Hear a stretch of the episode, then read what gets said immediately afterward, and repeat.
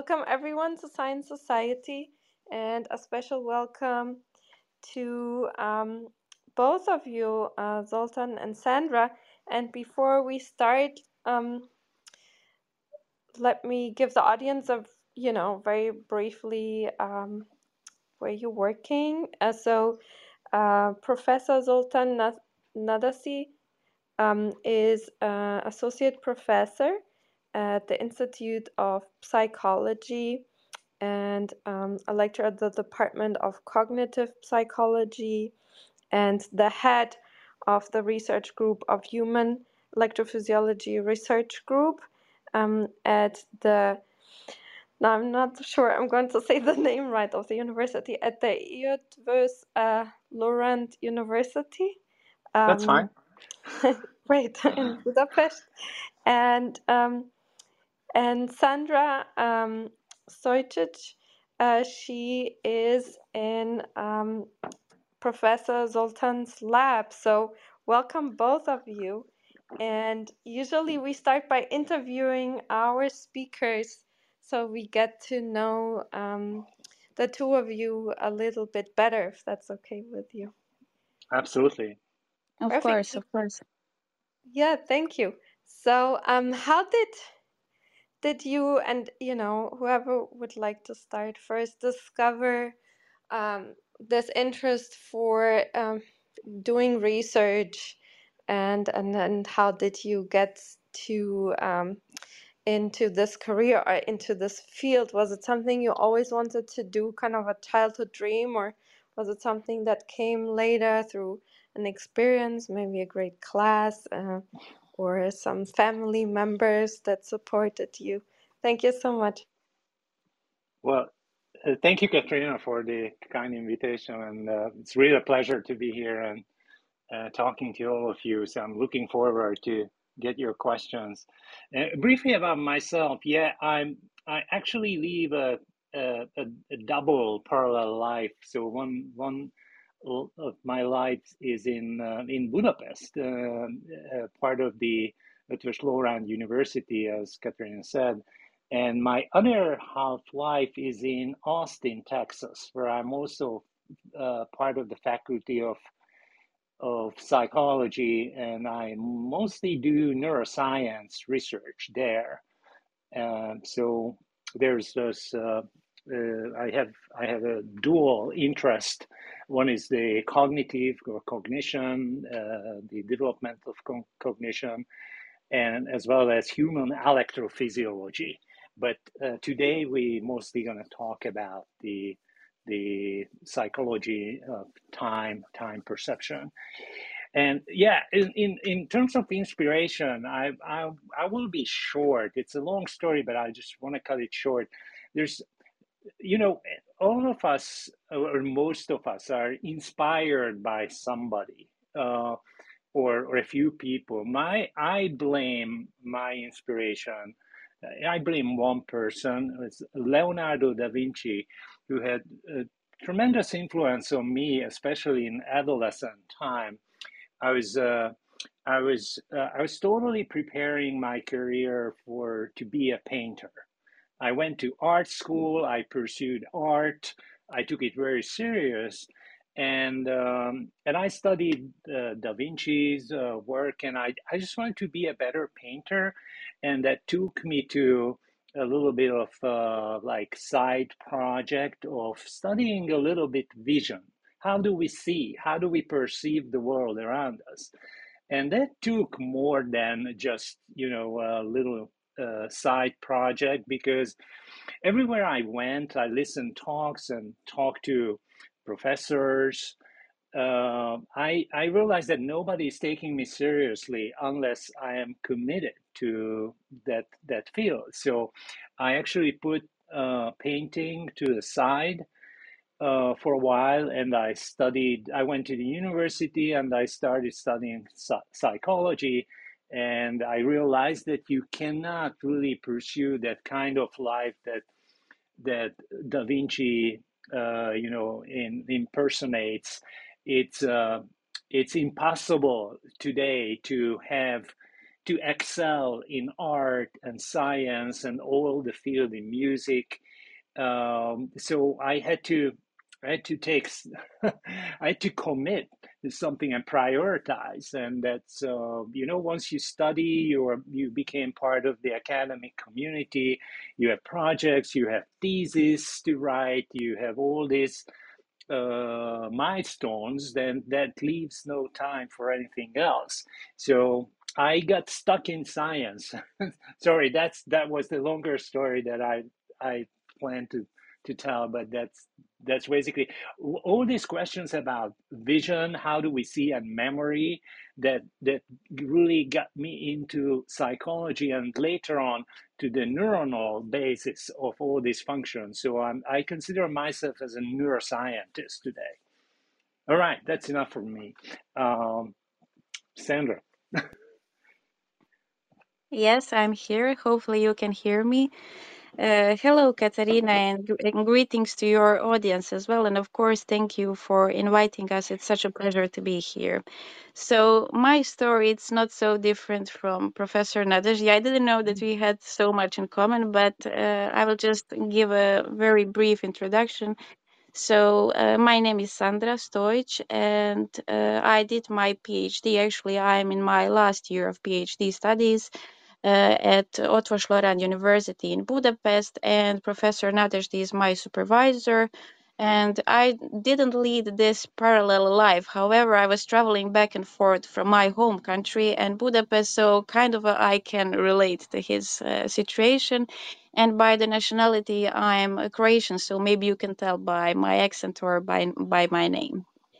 Uh, why I why I was drawn to psychology? Well, first of all, I think that's a great question, and I can say that I was always interested to know how things work, and I had so many questions. Probably my parents hated me at that time, but uh, I think that um, I can kind of pinpoint uh, one event that led me into this direction.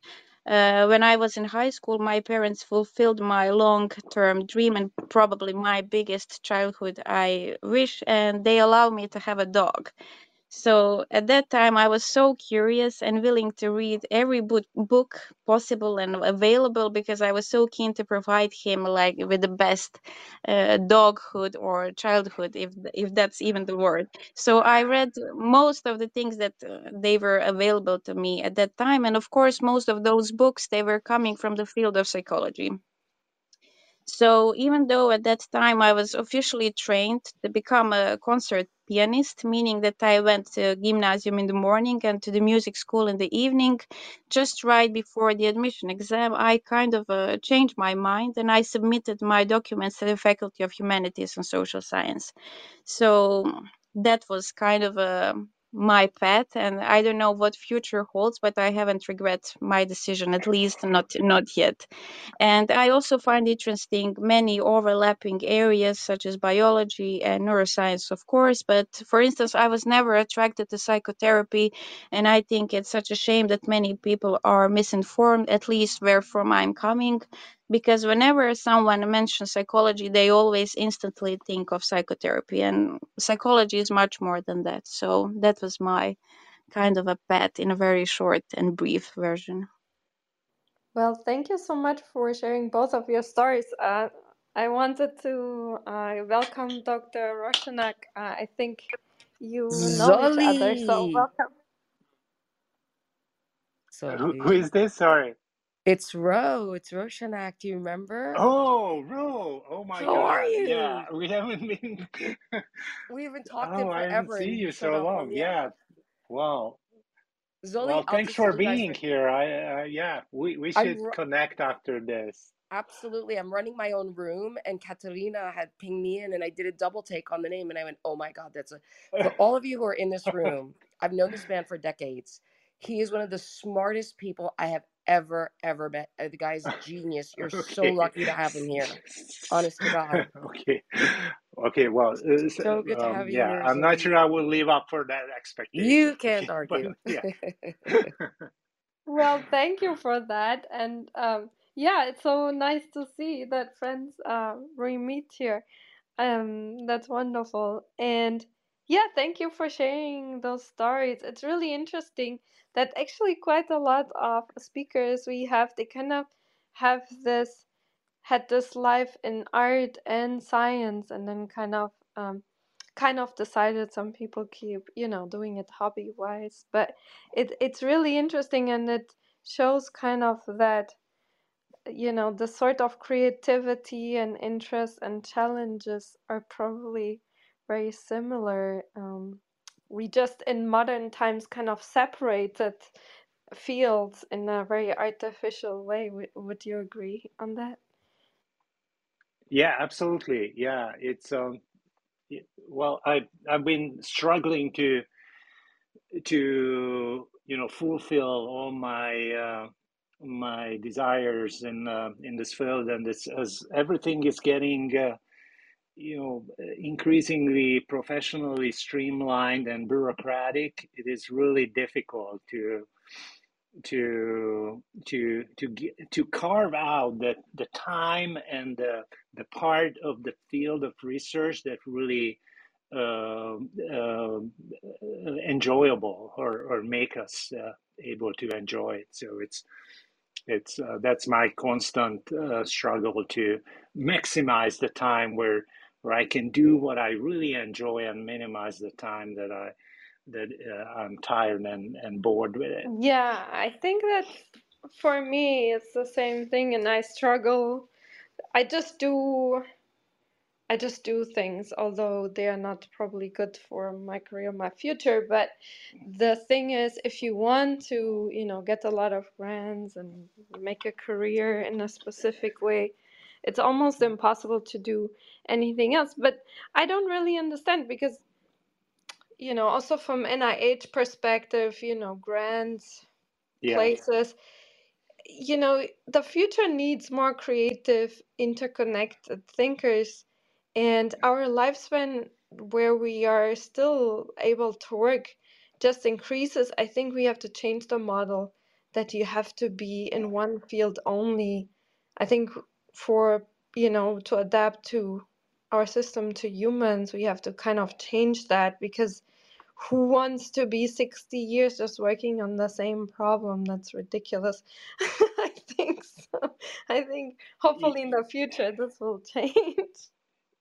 yeah, I agree. I'm I'm in a constant battle with myself and, and arguing back and forth uh, whether I should have uh, you know committed my life on just one topic and I would be uh, much more ahead in my career than uh, you know I would have uh, 200 publications and um, and instead I've, I have I have uh, let's say 50 publications but all those publications I 100% stand for and and uh, yeah not a line that I would change uh, so so yeah, it's there is no recipe. You know, I can't really give people um, uh, a model or a template what to follow.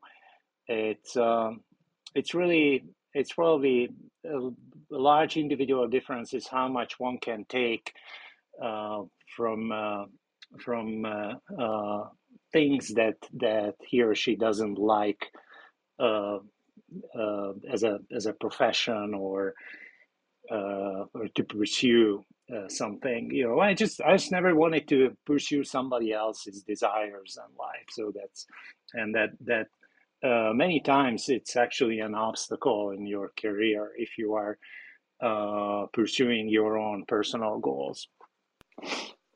Yeah, and um, the second question, really quick. I know we've been going a little bit, but it's a very interesting pre-discussion already. So, the like, how did this um, project come about? Um, was it some, you know, was there some struggle? Was it really, you know, also easy to get funding for? Is, is there some kind of backstory uh, behind? Yeah, there is, and thanks, thanks, thanks for uh, resetting the conversation and just remind me for time and the topic.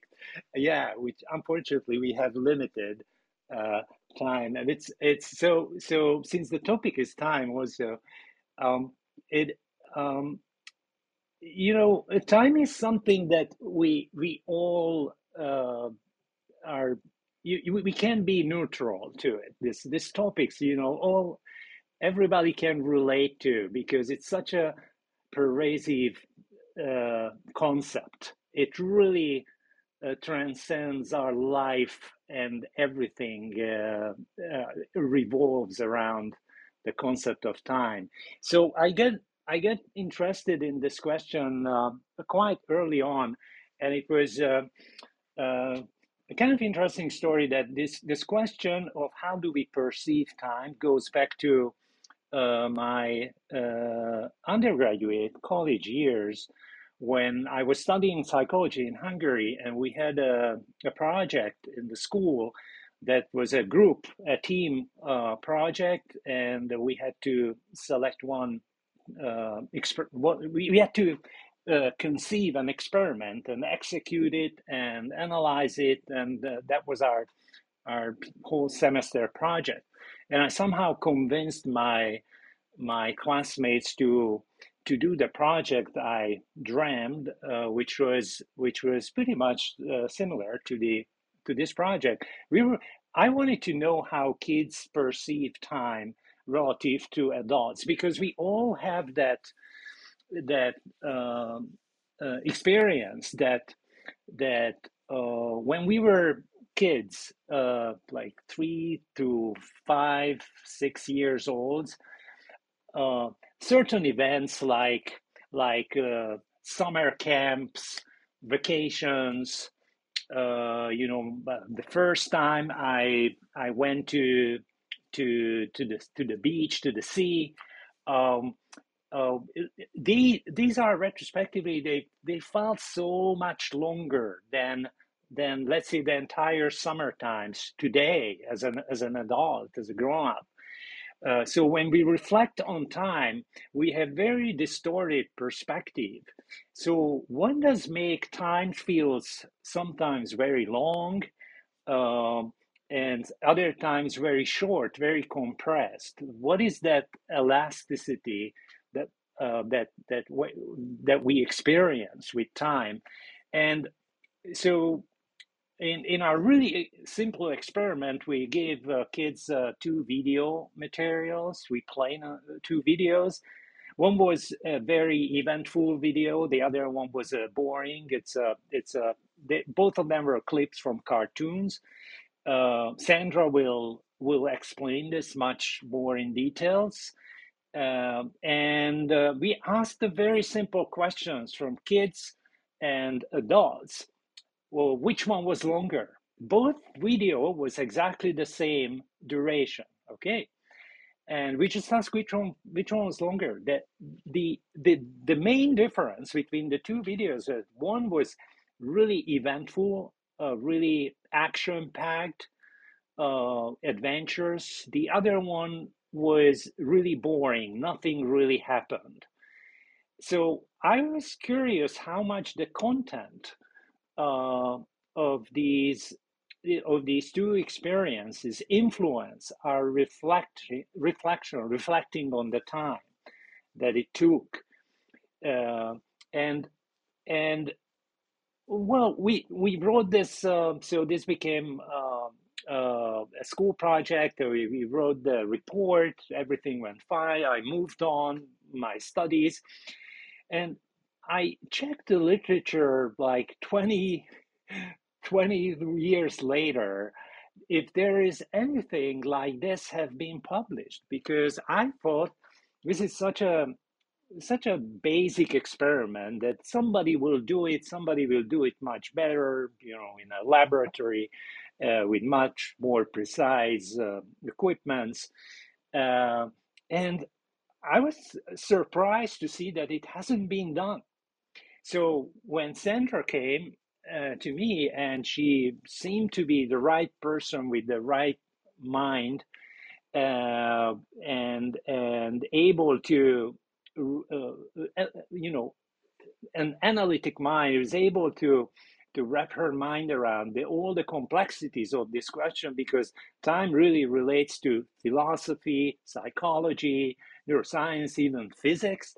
so um, uh, she seemed to be the right person. So we we embarked on it, and she executed this experiment, which would actually deliver the the results that we were expecting. And uh, yeah, so that's that's the story in brief. What how did we get to this uh, study? And I'm still I'm still kind of uh, surprised and um, awakening of uh, what a big splash this study made in in the science because I get so many uh, people writing to me and interviews, and it seems it's really cutting deep in people's mind. Uh, how I guess we are all, uh, for the reasons I mentioned earlier, because we are all so much uh, uh, involved in uh, managing our times, and time is really became a currency of our life. I would say, yeah, Sandra, if you have something to add. Uh, yes, I'm here and I completely agree. I think uh, one doesn't have to be a scientist because topic uh, such as time or space they, th- these are all very fundamental concepts and uh, very uniquely human experiences. And i believe every curious person uh, asks herself at least like sometimes during the lifetime what is time and what is space? Like how do we experience those things? So um, I also agree with the professor Nadasdy, and I believe it's very exciting to work on this topic because it's it's never boring. There's always something to read, something to explore, and also it includes a developmental, neurobiological, or philosophical perspective, even the physical, as he said. So it's never a dull moment here. So I'm actually very glad that it's it's my topic. and Oh, of course, we have Yes. No, no, no. I wanted to say that uh, this is just one of the one of the papers that we are working on. So it was just the beginning, but of course we are very glad to see the reaction because the paper went out in January and I believe that it was downloaded maybe 3000 times so far and it was still it still holds on the 50 position like uh, among the all the tracked articles. So it still uh, goes in the 99 percentile so. It's it's very encouraging also for me because it's my first study that i ever published. So it's nice to see that people are reading and enjoying our work. Well, congratulations for that, and I think you deserve all the attention. And um, yeah, so if you want to now dive into the presentation, everyone, for course everyone, uh, hmm the, the link is posted on top. And um, Renee, did you want to add a short comment before we go into the actual research? Yeah, No? yeah, yeah. A couple quick comments. hmm Um, for those who remember Alvin Toffler, uh, Future Shock, I saw him when I was in McGill in the 60s. Um, his concept of time, when you think of time being relative to a child that's going from two years old to four years old, that's doubling the time you've existed. So when you go from, say, one to two, you've doubled. You go from one to three, that's three times the amount of time. When you go from 20 to 40, of course it's going to go um, much faster or equivalently to two to four. And so, so there's no mat, there's no, for me, it's so obvious as far as the relationship ch- how children versus adults see time. It's relative to how long you've lived. So it's very, very simple for me. Well, Renee, if you would like to read the paper and wait for the researchers to actually share Sure, their sure. research, uh, please, um, yeah, because If nothing is ever really simple. if you think anything is really yeah, simple, if then you didn't ask enough. Yeah. No, okay, the other, let's the other concept, if no, because I if might not be able to stay. So at least the last concept was Einstein. So when you're in pain, you really feel it for a long time. He he actually said if you speak to a pretty girl, an hour feels like half an hour. And so if you're if it's pleasurable, it goes faster. If it's painful, it goes slower. So there's different views. There's future shock, Alvin Toffler, there's Einstein, and there's a research study that I'll listen to. uh, uh, uh, Renee, if I can, if if I can very quickly answer to your uh, challenging question, uh, It's a really good question. Thanks for asking that. I was actually saving that to the end. Uh, I 100% agree with you that time is uh, is is distorted. Uh, I mean, time perception is, is proportional to the to the total lifetime of the observer. And you know, you mentioned that two years old is half the age of a four years old. Four years old half the age of the eight years old.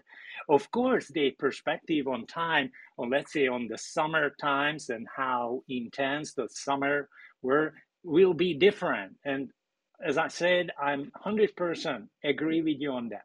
However, you will see that in our experiments, kids and adults will look uh, one minute videos.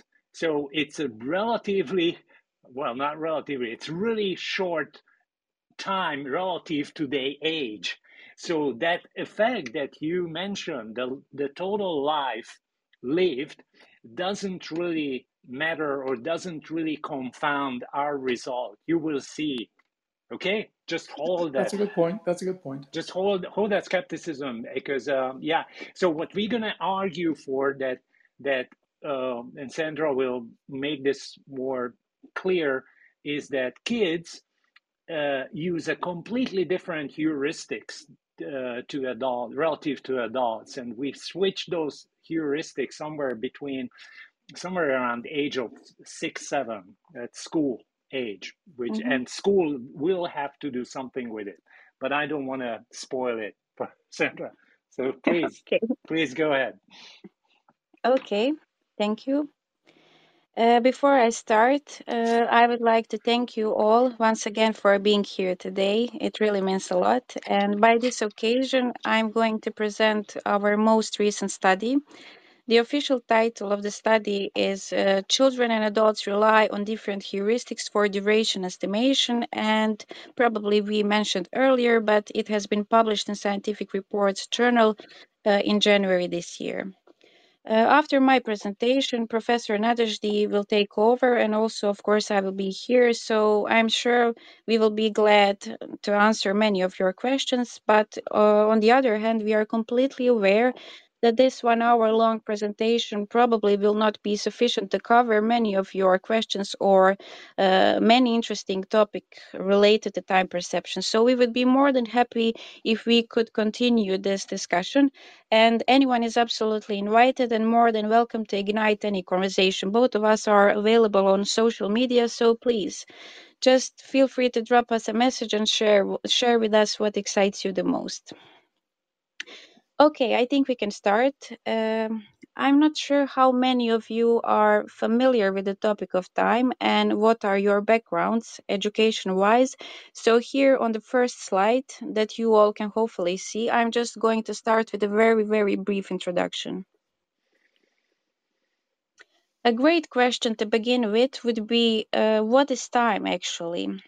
Well, uh, the elaborate definition of time would largely differ whether it would be provided by a physicist, humanist, neuroscientist, or psychologist, for example. But a common kind of a meeting point would be that uh, time is a fundamental concept and dimension humans are using to organize their lives. Despite for being one of the central aspects of human experience, concept of time is highly problematic, both in physics and cognition, but nevertheless, it is still uh, one of those fields that attract a lot of scientific attention. Uh, from the developmental point, uh, scientists are curious how do children reason about the temporal dimension before they adopt the metaphorical representation of time and before they develop actually supporting linguistic capacities. Uh, generally speaking, how does the conceptualization of time actualize before the concept of absolute time is learned? Or, in a very simple words, uh, how children utilize time without knowing to read so called mechanical clock time. Of course, uh, in search of answers to those questions, we could travel far away and pay a visit to some of many isolated tribes uh, of non-Western culture where concept of a clock time means absolutely nothing but also we can also uh, gain very valuable insights just by tracking the developmental tra- trajectories and observing uh, young children Uh, so now we jump uh, to motivation for our present study. Actually, actually, what were the reasons to start this project?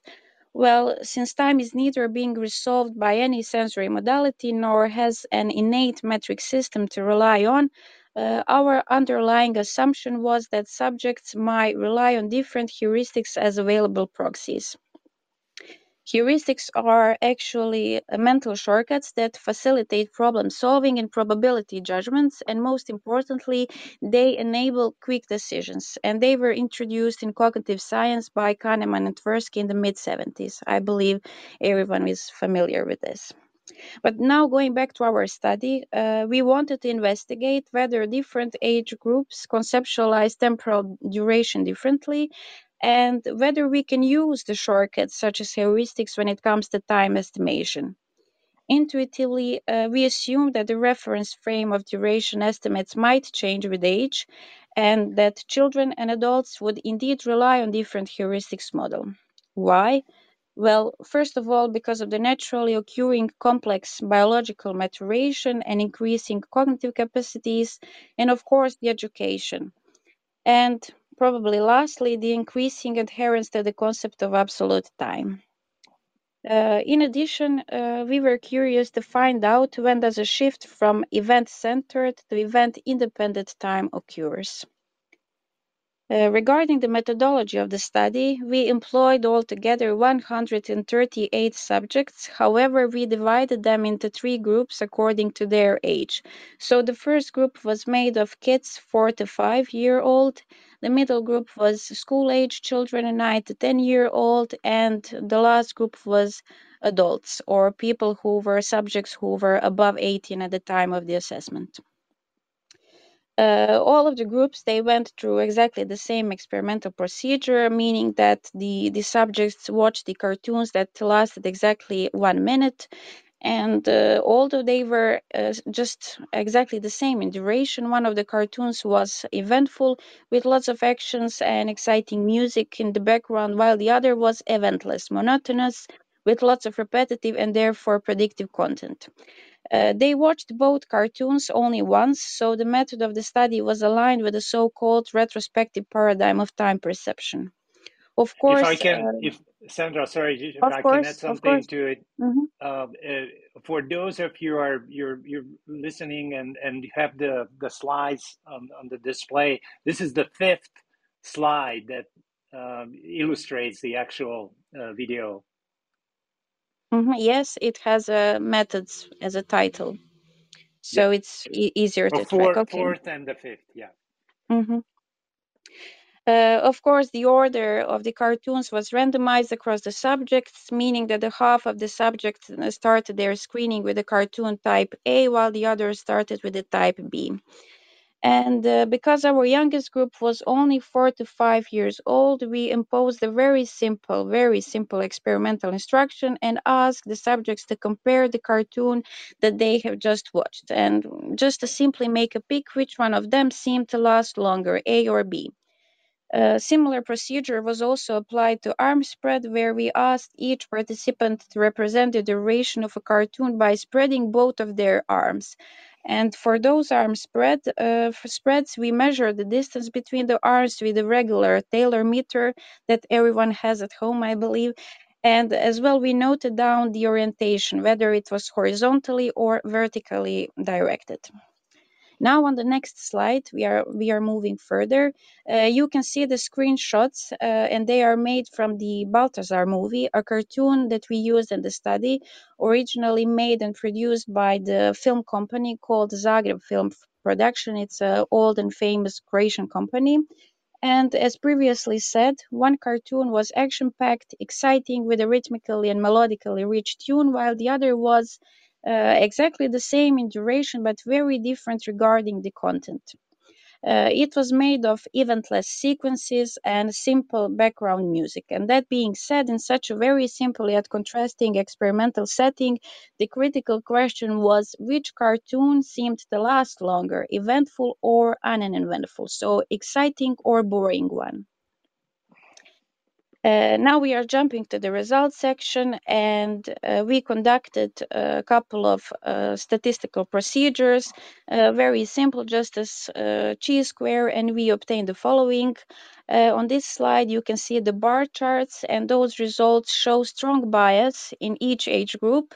So more than 67% of pre-kindergarteners perceive the eventful cartoon as longer, uh, while 75% of the adults felt the same about the uneventful cartoon.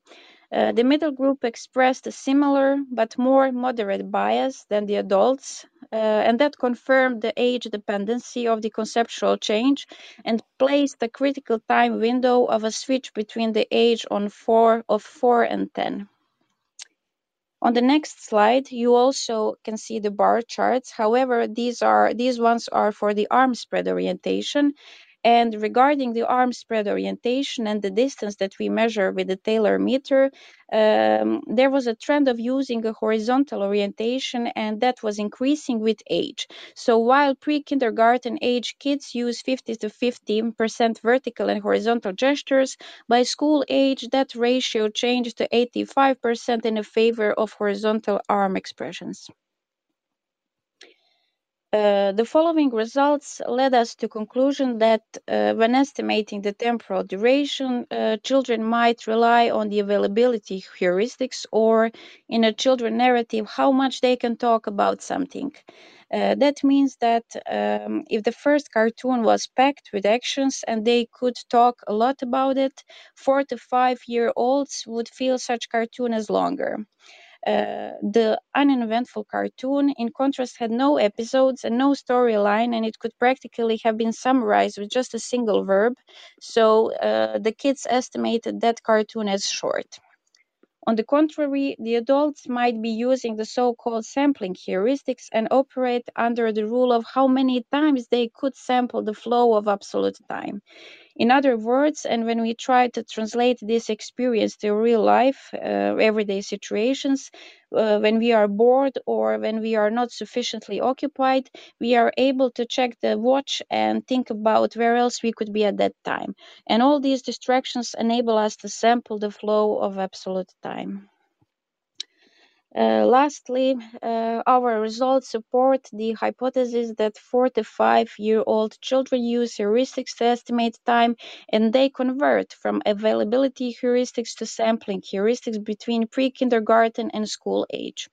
In our study, uh, pre kindergarteners estimated the duration of the eventful cartoon as longer. In contrast, the school age children and adults claimed the same about the uneventful cartoon. Uh, this tendency to represent temporal duration with the horizontal arm spread was evident among all three groups. However, it was increasing with age. Uh, the school age group was found to take an intermediate position between the pre kindergarten and adult groups, uh, both in duration estimates and hand orientation, uh, confirming that age dependency of the conceptual change and placing the critical time window of a switch between age of 4 and 10, and proposing that as the period when children learn the concept of absolute time. Uh, in a conclusion, uh, it's essential to realize that those fundamental concepts like time and space are more complex that, that, than we can pin down by a type of neurons in the brain. And it's highly advisable to consider both biological and cognitive aspects in order to successfully wrangle such abstract concepts. Uh, at the very end of this presentation, I would like to thank you for your attention. And of course, we are looking forward to your comments and questions. Uh, the whole study, together with supplemental data, is is easily available as it was published under the open access policy but on the very last slide together with our contact information you can find a link leading you directly to the scientific reports journal page so thank you very much Yeah, thank you so much for presenting um, this work and these really interesting results. Um, uh, so yeah, also congratulations on you know designing the experiment this way and um, seeing these differences or acknowledging these uh, detailed differences in even how to ex- you know how younger children express um, you know the time concept. I think that was really interesting too, and um, I feel that's really interesting about the narration part. Did you or do you think in the future it will be interesting to reanalyze this in the terms of um, how good their schooling system is? Like, um, because the narration part has also a lot to do with if their Mm-hmm. education is you know is fairly good like does this ability uh, play into this and maybe with children with like autism spectrum disorders also maybe have a different Mm-hmm. time Mm-hmm. perception due to their ability hmm Well, I would say that this is not at all like education related, and it's more uh, specifically tied to memory capacity. So, if we just compare those two age groups or those three age groups, of course, that memory capacities are increasing with age. So, we cannot expect from a child that is four or five year old uh, to, to have the same capacity as someone who is uh, fourth or fifth grade. So those are very crucial but developmental changes. So at that age, many things are happening. Of course, we have those very, let's say, regular developmental trajectories. But of course, at that time, uh, it doesn't only come to maturation and uh, of those pathways. Also, the cognitive abilities they uh, they are uh, they are increasing, and also the linguistic capacities because such small children they are lacking the vocabulary actually to describe whether something happened earlier or two days ago or two weeks ago or in February and so on. So um, those, I think it's a matter of a developmental change.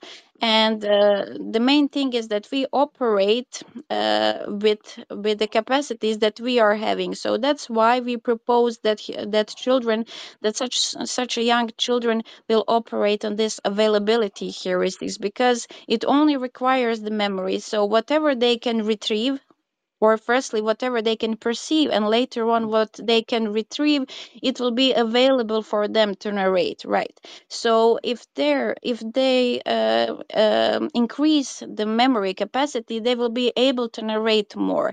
But of course it's completely different if we speak uh, speak of older people or adults because we don't rely so much on those memory capacities although we uh, have them uh, already developed. But we use some another principle let's uh, let's say let's um, like this sampling heuristics because whenever we are bored we are um, somewhere else in the mind thinking what else we could do or how many time already passed and we are thinking in terms of this mechanical clock time. And children of course because they are not uh, used they don't know how to read this clock time they are not using this at all. So it's um, it's a fundamental difference and I think it's um, at one side it's very simple, however, it's very logical, and um, I kind of um, um, I think it's a, it's a good yeah. yeah it's interesting but you know there are huge differences uh, in how many words kids have available in this age, depending on if their Mhm. parents read with them or if they spend more or less time on screens. Um, Mhm. there are huge difference, especially at that age when they kind of start getting into the public educational system.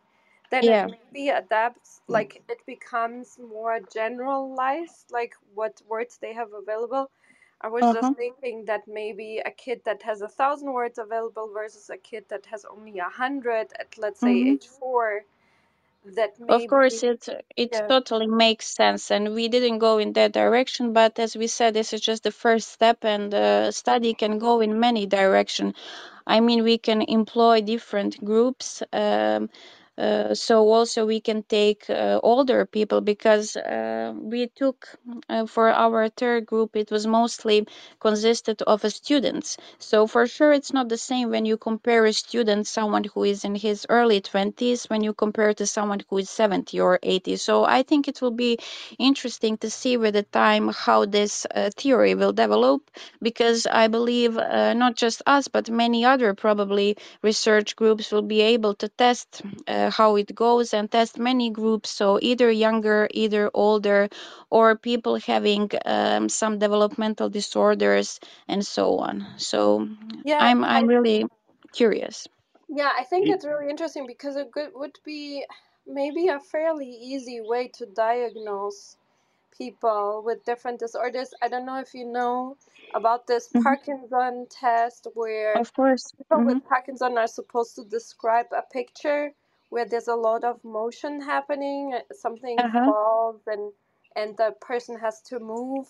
And people with Parkinson really early on, even if they don't have this highly severe um, uh, uh, Yeah, if it's not stage yeah, stage five or so. Uh-huh. the description of the picture uh, has fewer motion words, which is really interesting. And that's why I was thinking that the language hmm available and the description can tell us a lot about, you know, developmental maybe or hmm um, hmm different type of disorders. And and and when you say when it switches due to education of using the you know a watch or Uh-huh. something like that Or that would writing. also be hmm yeah that would also be interesting if there's kind of maybe in some people with different disorders if there's kind of an in between that they kind of use both or not so much just this you know if the abstraction maybe of time maybe it can hint to also other neurological disorders if Of you cannot make the hmm abstraction as well. And hmm thank hmm you Of course, I just I just want to make clear one thing because when we said or when I said education, we didn't think of a formal education like going to high school or attending a university degree. We thought just like being exposed to writing and reading because that influence a lot our uh, direction. Like how do you sort, how do you order the things if you are just doing uh, if you are just using a very simple line. So all of us who are in this let's say western part we are used to write and, and read from left to right right. But people in middle east they do it uh, like in reverse fashion. So it's it's influence it's influencing actually how do we conceptualize uh, things also in in our cognition. So um, i just wanted to make that part very clear. So this orthography or the direction of writing and reading is very important and that's why we asked kids to represent the duration by the arm spreads. We were curious to see whether they would uh, direct their uh, arms horizontally or vertically. And also we kind of thought that at the very beginning if they align if they put their hands horizontally they would think of time as something like uh, length and if they place their their hands vertically they would think of time as a quantity.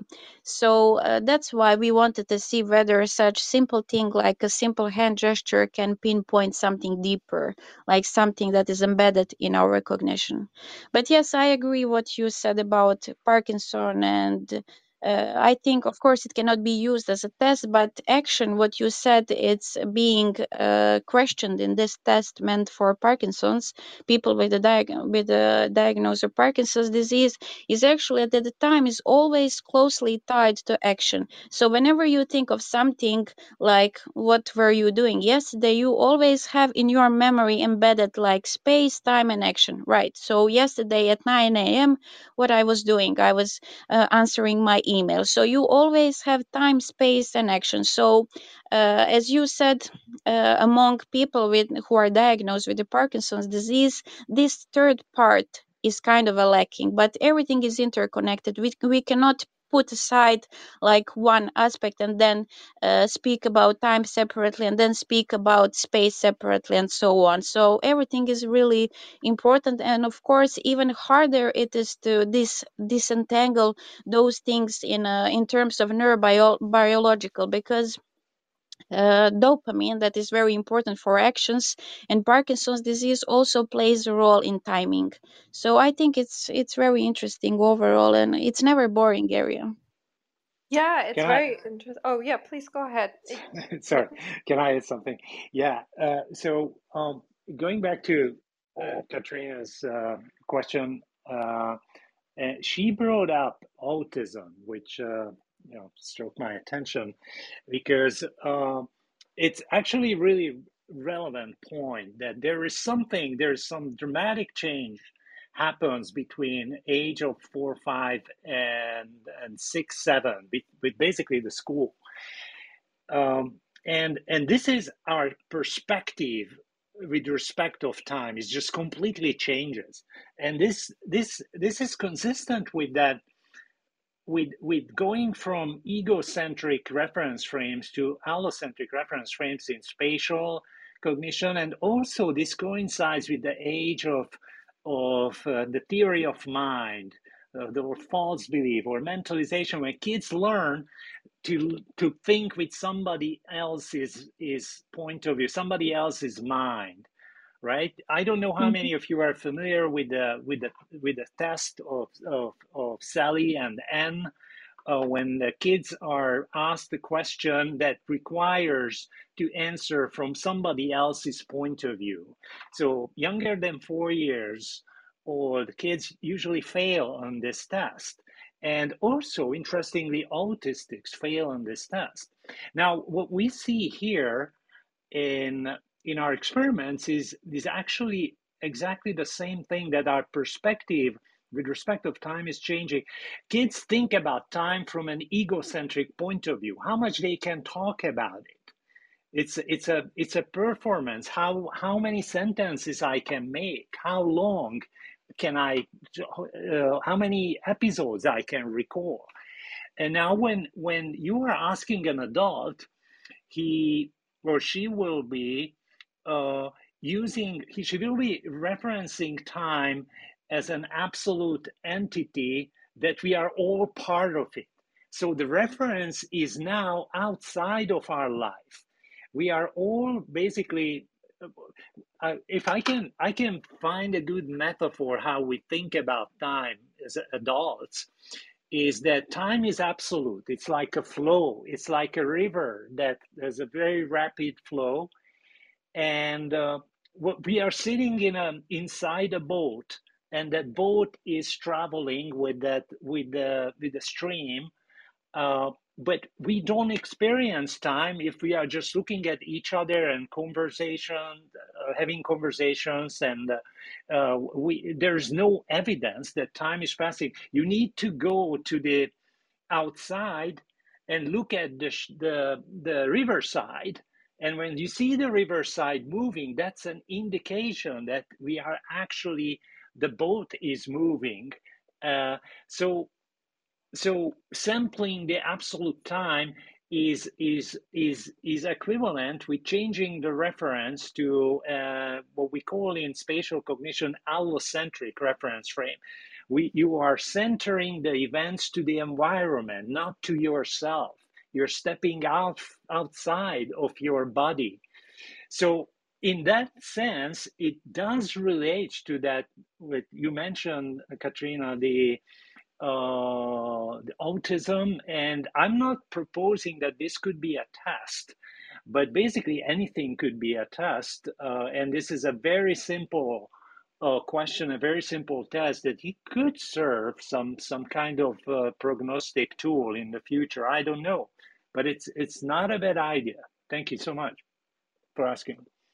Oh yeah, thank you. Yeah, I was also thinking of dyslexia and so on. Um, which are all kind of on the spectrum. I don't know how big the differences would be that you would be maybe yeah. reliably, but it's a challenge because we know that if our preschool, if we get kids early on into educational programs that are kind of adapted to kids with these kind of different ways of learning, uh, they can they can do really well in the future and the beginning of schooling is so important for the future outcome in self-esteem and even another we had like rooms about that uh, with other guest speakers for for the whole future of achievement.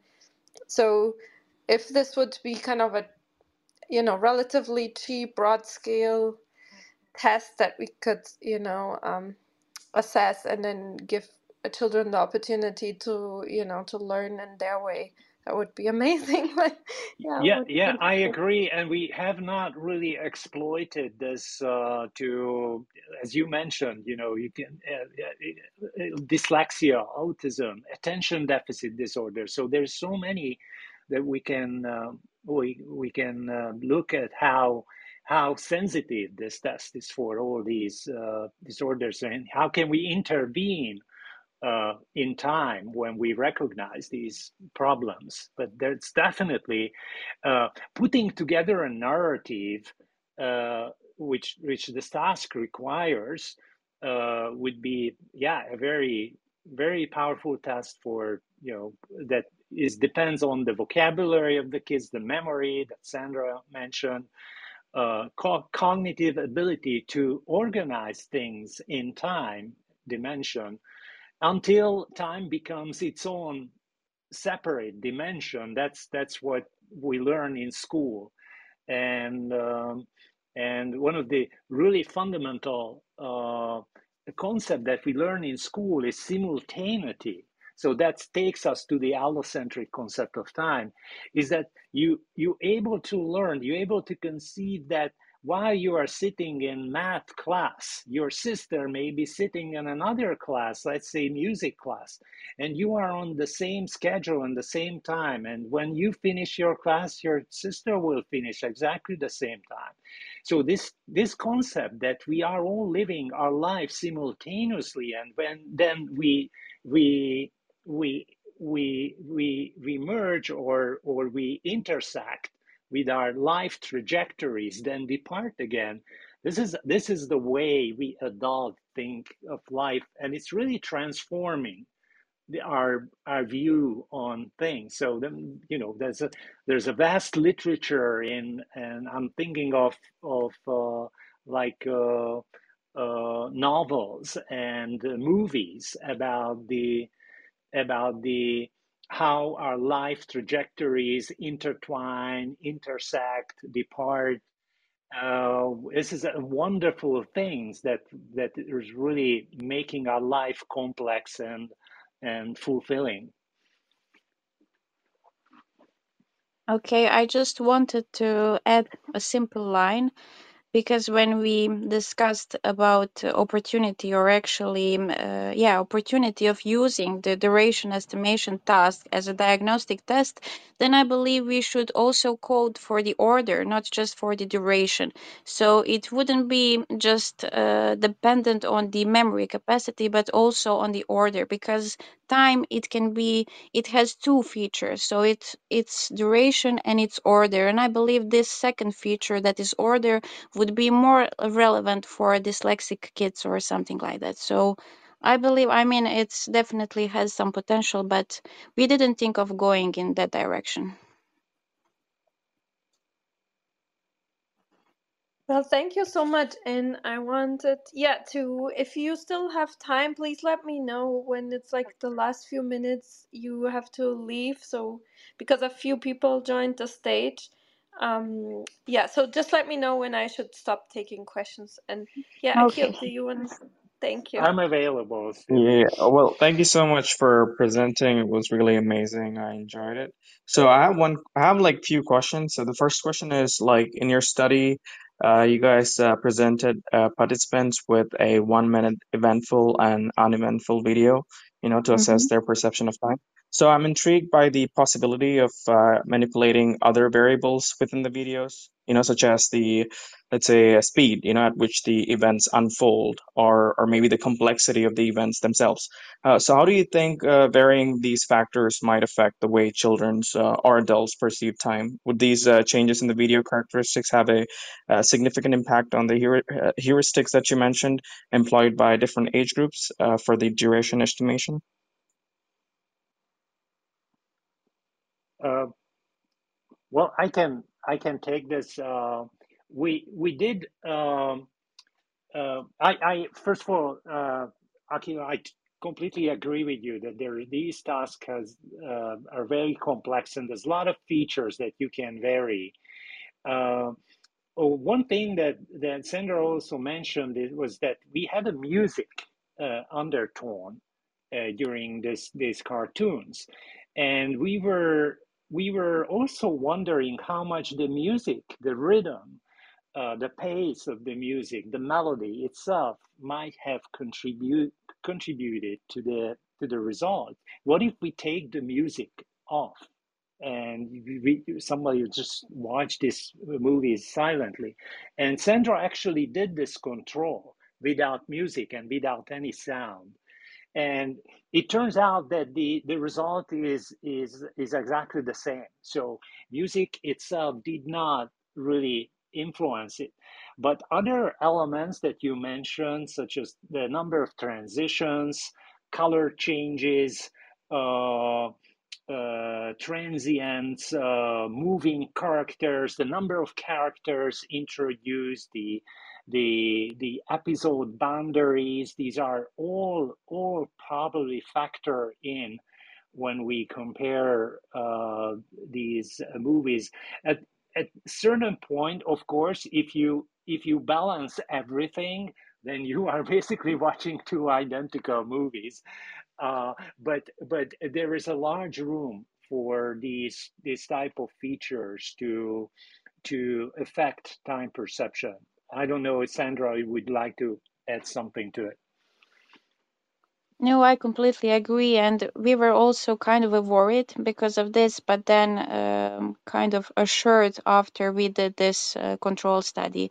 And as professor said, uh, the results were com- were completely the same. So I believe in maybe in some some of the future ventures we can try to modify uh, but of course, that's one of the most important, probably, uh, methodological thing that uh, everyone who will be conducting this or similar experiment should pay attention to. Great, thank you so much. Uh, do you guys have another like uh, time for another question?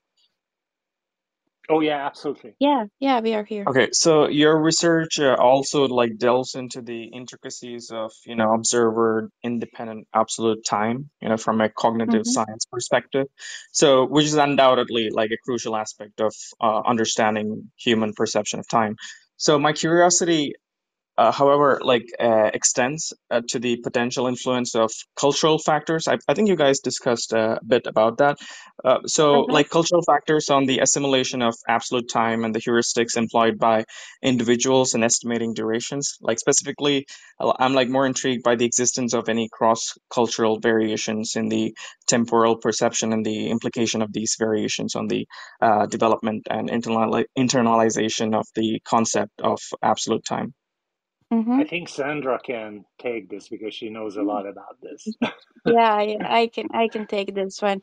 Well, of course, if we think how large is um, the planet Earth, of course there are there, there are people who are living um, in culture that doesn't align with ours. Uh, right. So uh, we could, of course, travel or actually uh, get in touch with other researchers who are uh, in charge for those isolated tribes.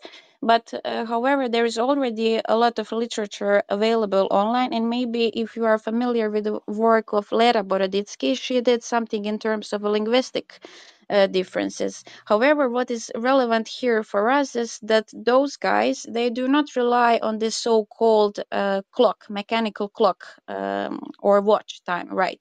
So they um, navigate or they use time uh, in a sense that they rely on the events.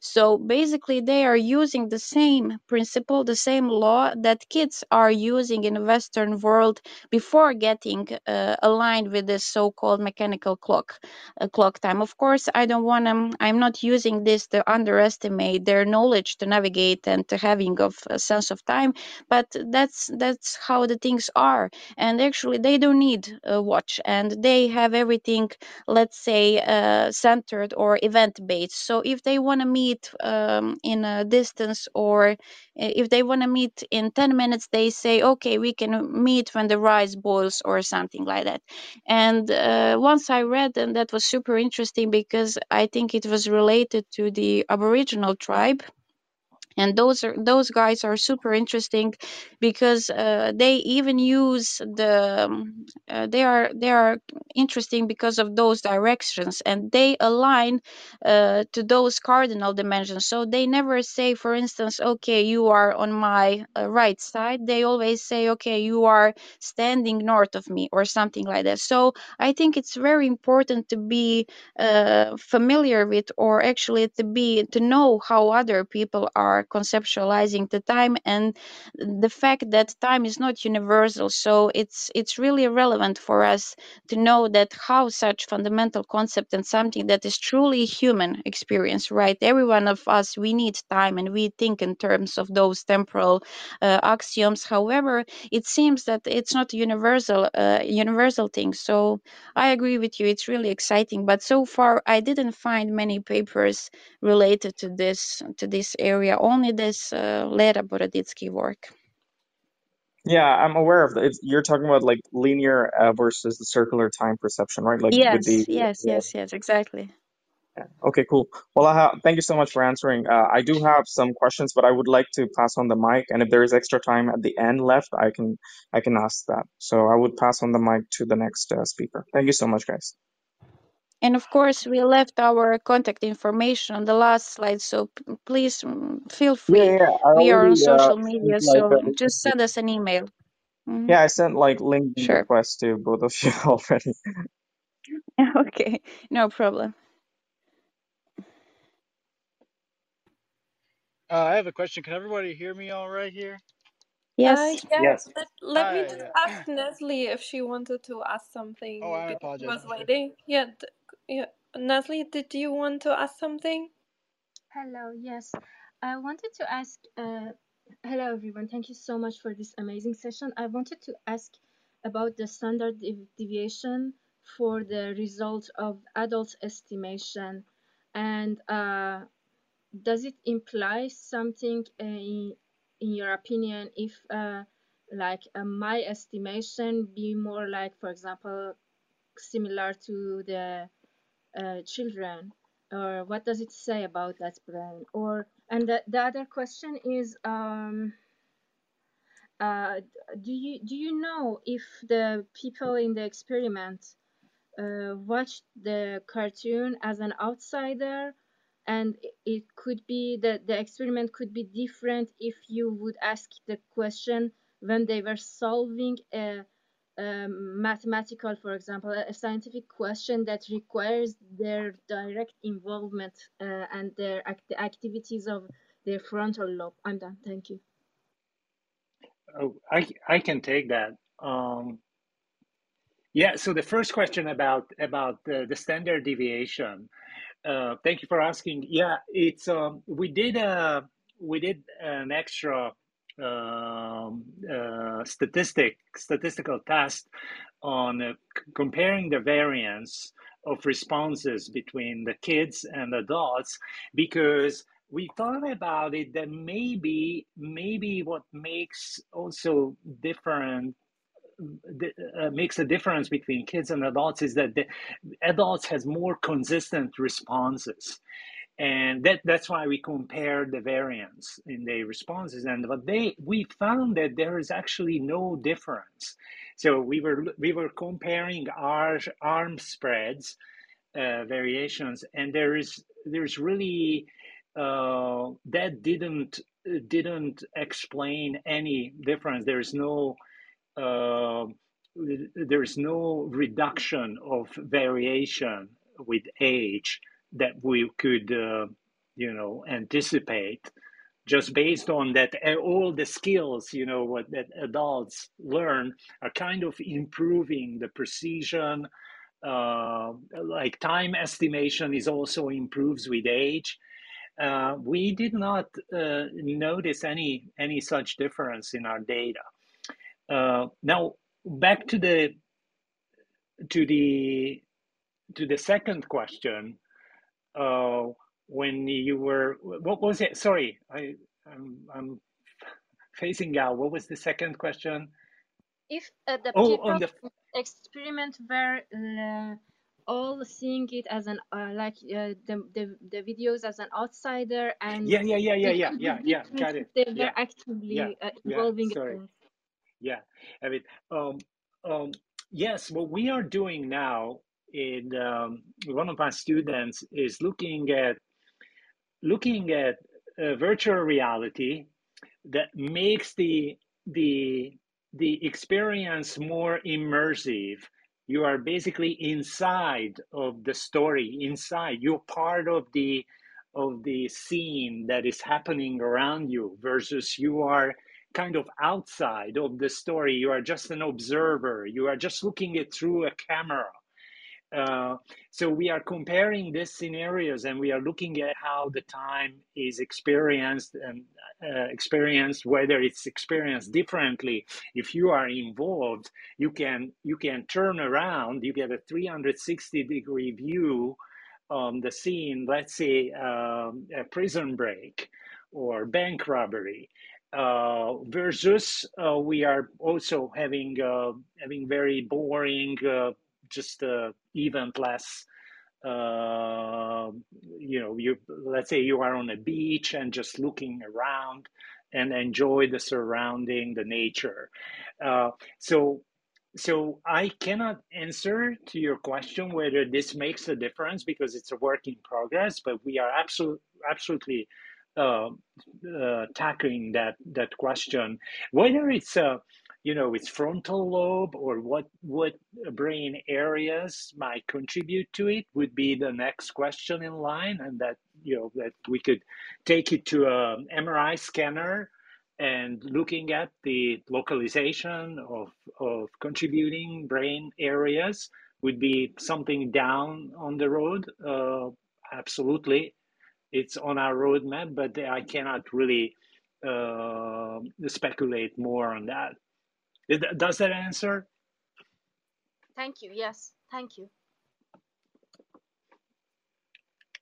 Perfect. Thank you. Uh, Kyle, do you want to go ahead now?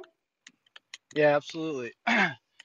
um, I, as I was formulating my question, I started, uh, I sort of simplified it to a question of, uh, are you guys aware of any potential for perceived impermanence that may relate to uh, like if, if in an example, I, I'm not sure if you guys did this, but if if in these two different scenarios, like heart, uh, the heart rate was being monitored, hmm and there were different types of sympathetic resonance occurring between both scenarios, you know, because it, it, it's still an objective stimulus. How how would these how might the differences between sympathetic resonance in these scenarios affect, uh, like potentially affect the perceived impermanence that could be related to objective time?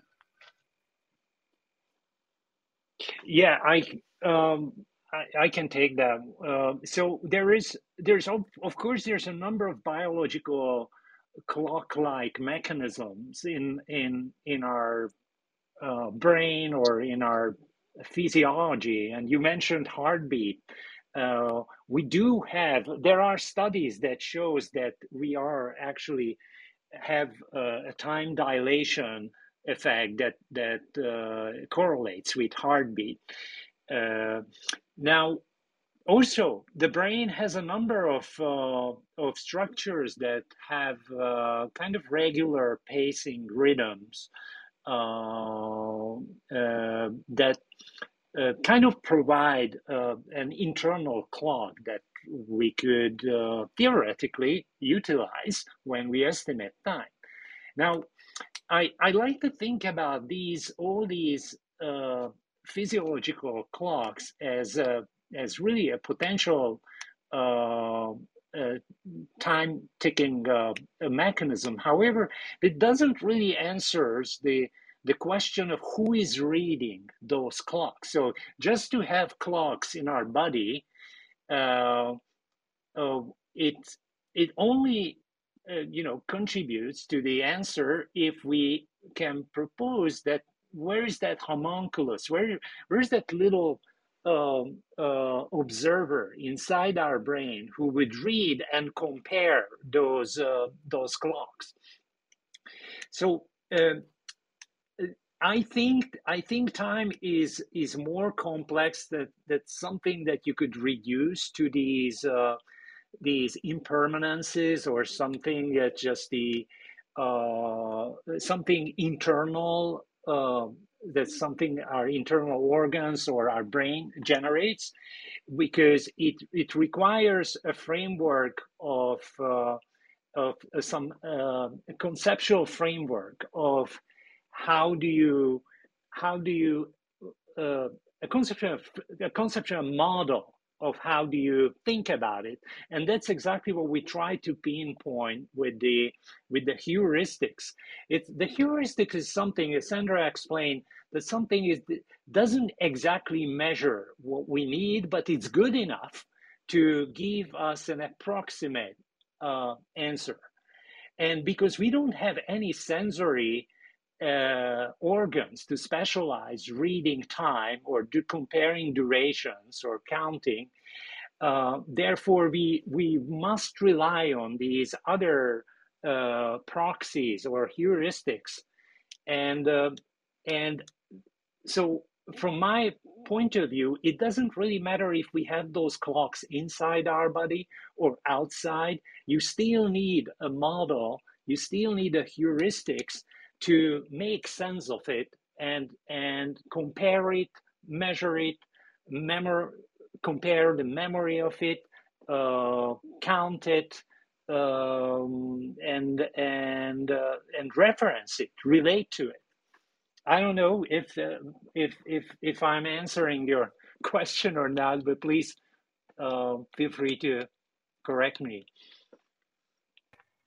I hear what you're saying, and it's interesting. I I, I think I'm really uh, a little bit just curious and surprised, I would say, I guess, by the result that um, a, a, more repetitive action, uh, perceiving a more repetitive action might uh, follow up with a perceived uh, shorter amount of time. And it feels to me like it's like intrusive on the uh, perceived impermanence of a person based on those biometric clocks.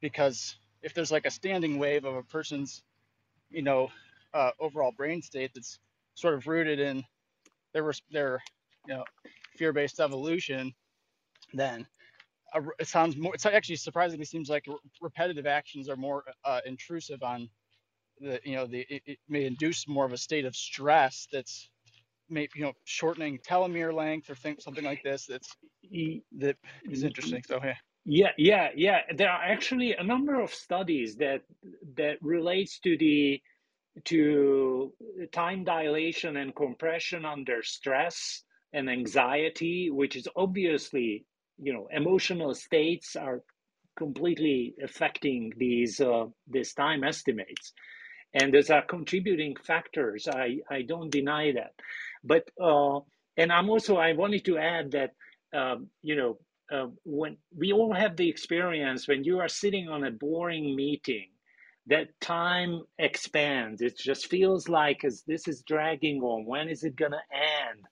Uh, and you, when when you are sitting on this this boring uh, uh, meetings, you you you might be monitoring your internal state more closely than than if you are engaged to something uh, a, a joyful events like you are playing a sport.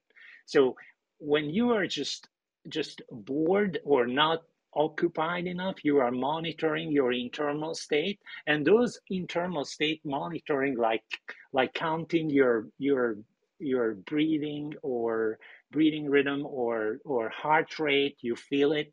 Those may uh, add up and contribute to expanding the perceived time duration for for those activities in contrast with something enjoyable and maybe that makes sense if you think about it. Can I also make a short reply to Kyle? Please, yeah. Yeah. Okay, so I just Oh, wanted to add that uh, having a repetitive actions actually doesn't require that much of cognitive effort. That's why we perceive them as shorter. So nothing is happening, or although it's happening, but nothing is new. So there is no change in that sense. So that's why we are kind of uh, just utilizing and being very economical in terms of what we are going to process in our cognition. But also, I wanted to add that, uh, of course, I agree with Professor Nadasdy. Uh, both biological and cognitive models should be employed in order to explain time, and uh, nothing should be reduced only to biological models. However, Kyle, if you are interested uh, and if you are going in this direction, I can recommend for you to look for SET theory, probably, or maybe you are already familiar with it. It's uh, abbreviation for scalar expectancy theory, and it was proposed by Gibbon in 70s. I cannot, I don't know uh, exactly the year, but it's one of the information processing models, and it's one of the most important models of animal timing behavior. So they propose the existence of this internal clock, meaning that the number of accumulated pulses represents the elapsed duration. So it's very, very different from this uh, cognitive based theories. And also, on the other hand, you have time cells that are, I would say, very popular lately because they were considered as a counterpart of the space cells. And we all know that uh, that discovery led to the Nobel. So people or researcher, they try to be very fast to, to pinpoint like what type uh, of a neuron in the brain keeps track of a time However, uh, there are many, many works, and I can recommend. Uh, his his name is Tsao. Um, he is a guy who works at, or he worked at the Kavli Institute in Norway, and he is uh, very into this topic of time cells. So, and also the one, the reference for the heartbeat. I know there is a paper that has been published maybe like two or three weeks ago, because I met that girl uh, recently when I was uh, in conference in Berlin and um, it was it was published or it was written by uh, her name is Irena Arslanova and her supervisor is Manos Tsakiris. So if you are interested in this direction, they they talk about time perception uh, and heartbeat. So just a few recommendation if you wanna if you wanna continue your reading. Thanks so much. Excellent. Yeah, I appreciate it. Of course, you're welcome. Yeah, thank you so much for all the questions and um the I don't know, Akil, did you had the last question Yeah, I had one we question. If they are free, if they have uh, time, if they don't have time, I, I you know, I won't. The time is all we have. and time is relative. yeah. Should I should I ask?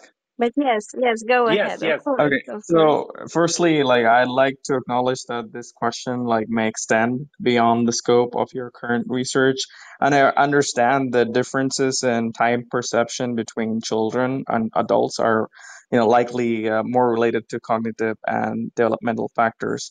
However, I'm I'm intrigued by the uh, potential relationship between the concept of uh, you know size and our perception of time across varying sizes or objects. You know, to, to offer some context and an interesting perspective, uh, let's ponder the scenario of the fictional character, like you know Ant-Man, uh, who possesses the ability to shrink or grow in size. So when he's smaller, events might appear to unfold like more slowly due to the physical constraints of his size.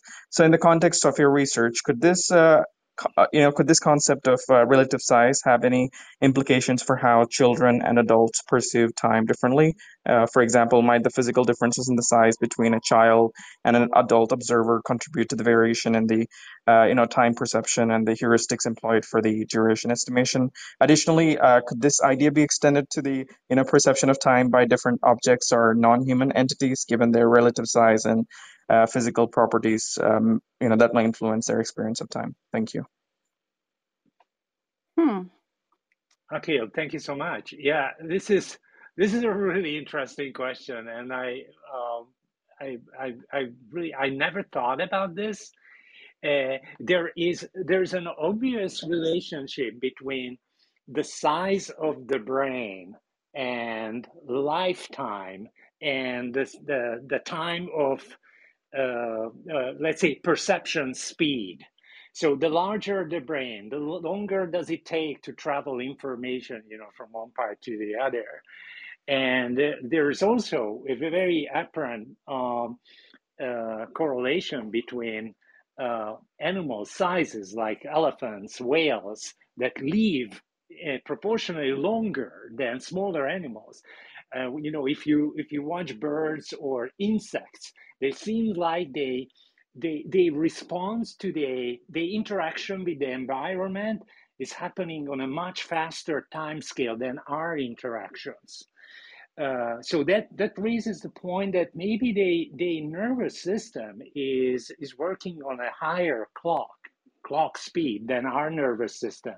Then it all makes sense that they live a short life but maybe they fill up that short life with much more events that they perceive than us. So this is this is just raising raising so many interesting questions but specifically how the the kids size uh, I mean, uh, they, they are being smaller than adults would change the perspective to time. I my first uh, intuition would say it doesn't, but uh, you know, I, I have to think more about this because. Uh, um, yeah, I can't. I can't really uh, rule out uh, any uh, or all the potential confounding factors that derive from the size difference. It's absurd. It's an intriguing question. I don't know, Sandra, you have something to add to it. I think this is a perfect uh, space and time to, to say that live slow and die old. Yeah. So it's not trend anymore to, to live fast and die young. So yeah, I think it's interesting because whenever you you think of uh, elephants or turtles, they are very slow, but they can live up to I don't know 100 years or even older. Yeah. So yeah, Yeah. it's very interesting.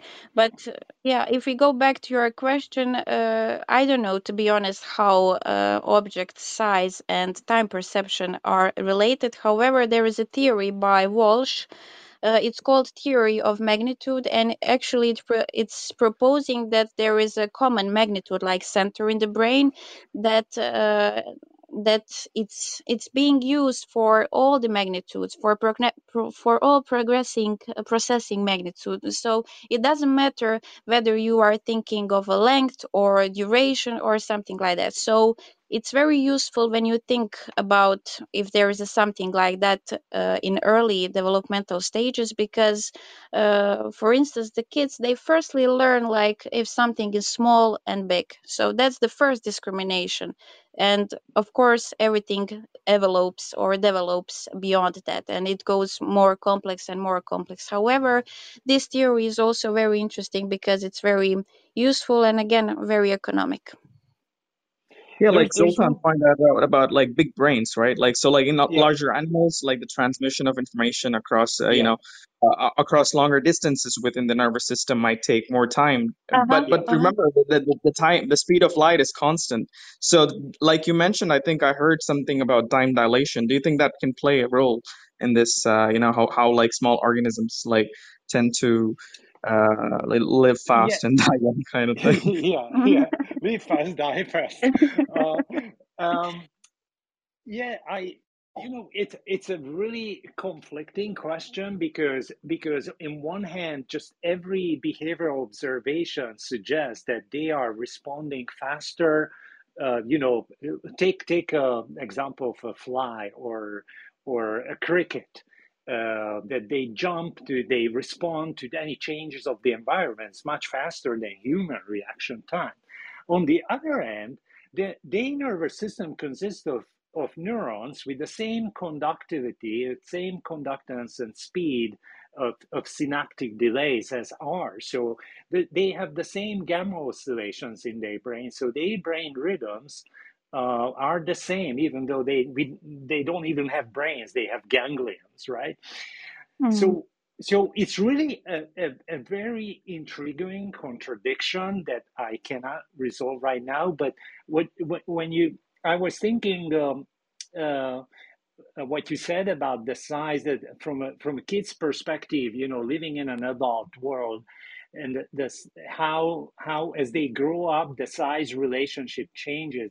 You know, all of us probably have the same experience, and we we go back to our school where we like elementary school to go back to the building when you revisit those locations everything feels so small right and so so obviously when when when when you are a small kid and your step size is half of the step size of your adult step size it takes twice as long to walk through that building or you went to school.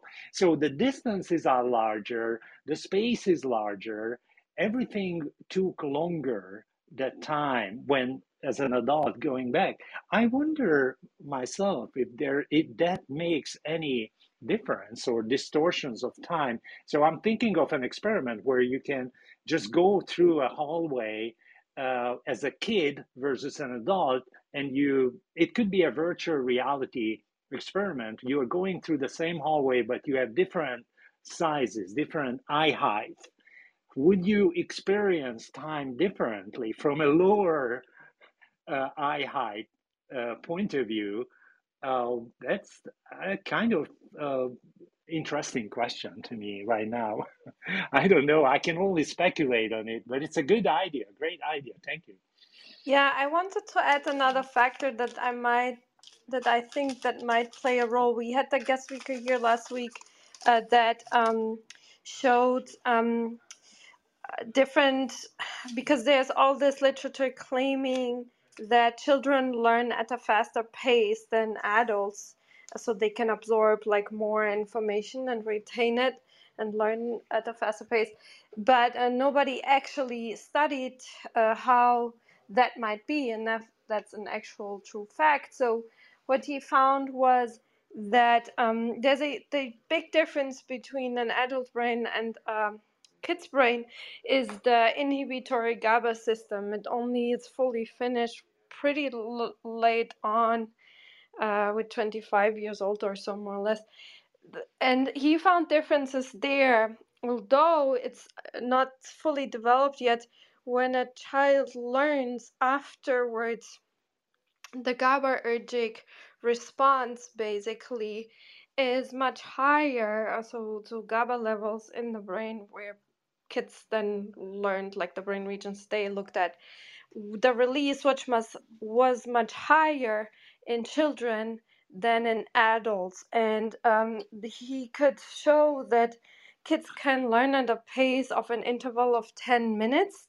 Um, adults need um, around two hours until they can really retain the next um, knowledge and not erasing basically uh, or overriding the previous learned knowledge. And he found that that has to do with the GABAergic system. So I would assume that maybe something similar plays a role in time perception uh, due to higher GABA release after a signal comes in, that you basically stop the signal um, to make space for the next one at a faster and more efficient pace than in the adult so you can so maybe the time perception is also dependent on that Yeah, thank, thanks so much. It's uh, it's a very complex question uh, because uh, because one hand GABA is is very directly linked to uh, gamma oscillations in the brain. You know, that's the inhibitory circuitry in the in the brain. So it it it relates to brain rhythms, but we don't really uh, see difference in terms of the frequency of brain rhythms between kids and adults. But we do see the the the prevalence of those oscillations and uh, the duration of those oscillations relative to uh, other oscillations in the brain. But uh, in terms of inhibition, uh, that that that takes. Uh, you, you, mentioned that it, it, it, the maturation of those inhibitory pathways takes uh, us to far uh, later than adolescent age when they finish and they complete. It's true, and uh, and uh, that could uh, potentially contribute to to to changing of time perspective. Uh, I I I I haven't considered this angle, but uh, totally um, uh, feasible that, or, or, I can think about. It's conceivable that uh, that these inhibitory mechanisms uh, may uh, play an important. What I've been thinking also is that you know, for, from for adults to learn something that what, what may make it more time consuming to learn let's say a new skill relative to a kid is that we have a lot of interferences because we are already in possession of so many skills so to learn the new skills you basically need to work other skills suppress other reflexes and skills to make room for a new skill and why children they don't have those larger repertoire of skills yet. So it's easier to learn something new, easier to alloc- allocate uh, neuronal space in the brain to something that they have not, that has not been occupied by another skill. Uh, so all this, this just makes the question so complex that I, I really can't shortcut here to give you a, a quick, uh, uh, convincing answer. But it's a really good, good, good, good proposal. Thank you. And Peter, he's a, you know, uh, he comes from the athlete, um, high performing world. If you still have time, you wanted to add something to the discussion. Thank you. Yeah, I think this is, I missed I would listen through the thing, uh, the presentation from the beginning. But what you talked about, about heartbeats and so forth, I think that that has a parallel in certain ways, and also the perception of time for for both kids and adults and so forth. And the thing with if you take a my resting heart rate, the lowest measured has been 29, which is fairly low. Wow. Wow. Yeah. So So uh, on the other hand, and I have had It's like friends. hibernation. Yeah, let's put it this way. The thing there, where that has a relevance for the uh, how the, the brain and time is, when that means that the the explanation for the heartbeat there is that that is not uncommon to have that level or that heart rate for uh, international level level endurance Mhm. athletes. And the problem is if you go to to a hospital and so, and a normal doctor checks you, they they wonder if you're about to die soon and you're in Right. serious trouble and they will keep you overnight at the very least. So, but the thing there is that the the heart then can pump way more uh, oxygen and uh, and blood around, and at and that means that you can have a much higher performance. So you have fewer cycles and so forth. And it probably affects unless it's a it's a heart problem it affects long, longevity to a certain extent too because there has been theories about that many animals including humans have a certain number of heartbeats roughly if you generalize. And the lower resting heart rate you have or the lower heart rate you have the less you strain the heart and the the, the number of heartbeats last longer so to speak. That i how, however true that is but if you look at a number of animals that have high heart rates uh, and so heart rates and so forth. So where this links into to the brain and so forth with athletes the people that know what they are doing they need to run through very few cycles to analyze the situation and to see what they need to do.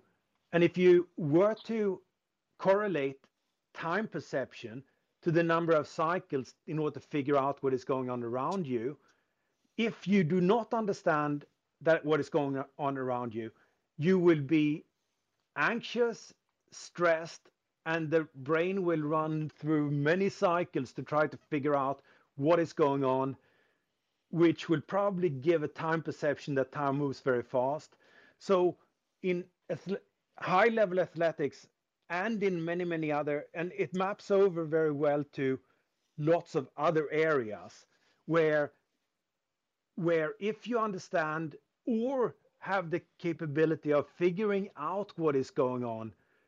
And even in situations where it may be threat to life but you know what you need to do you may not like the situation.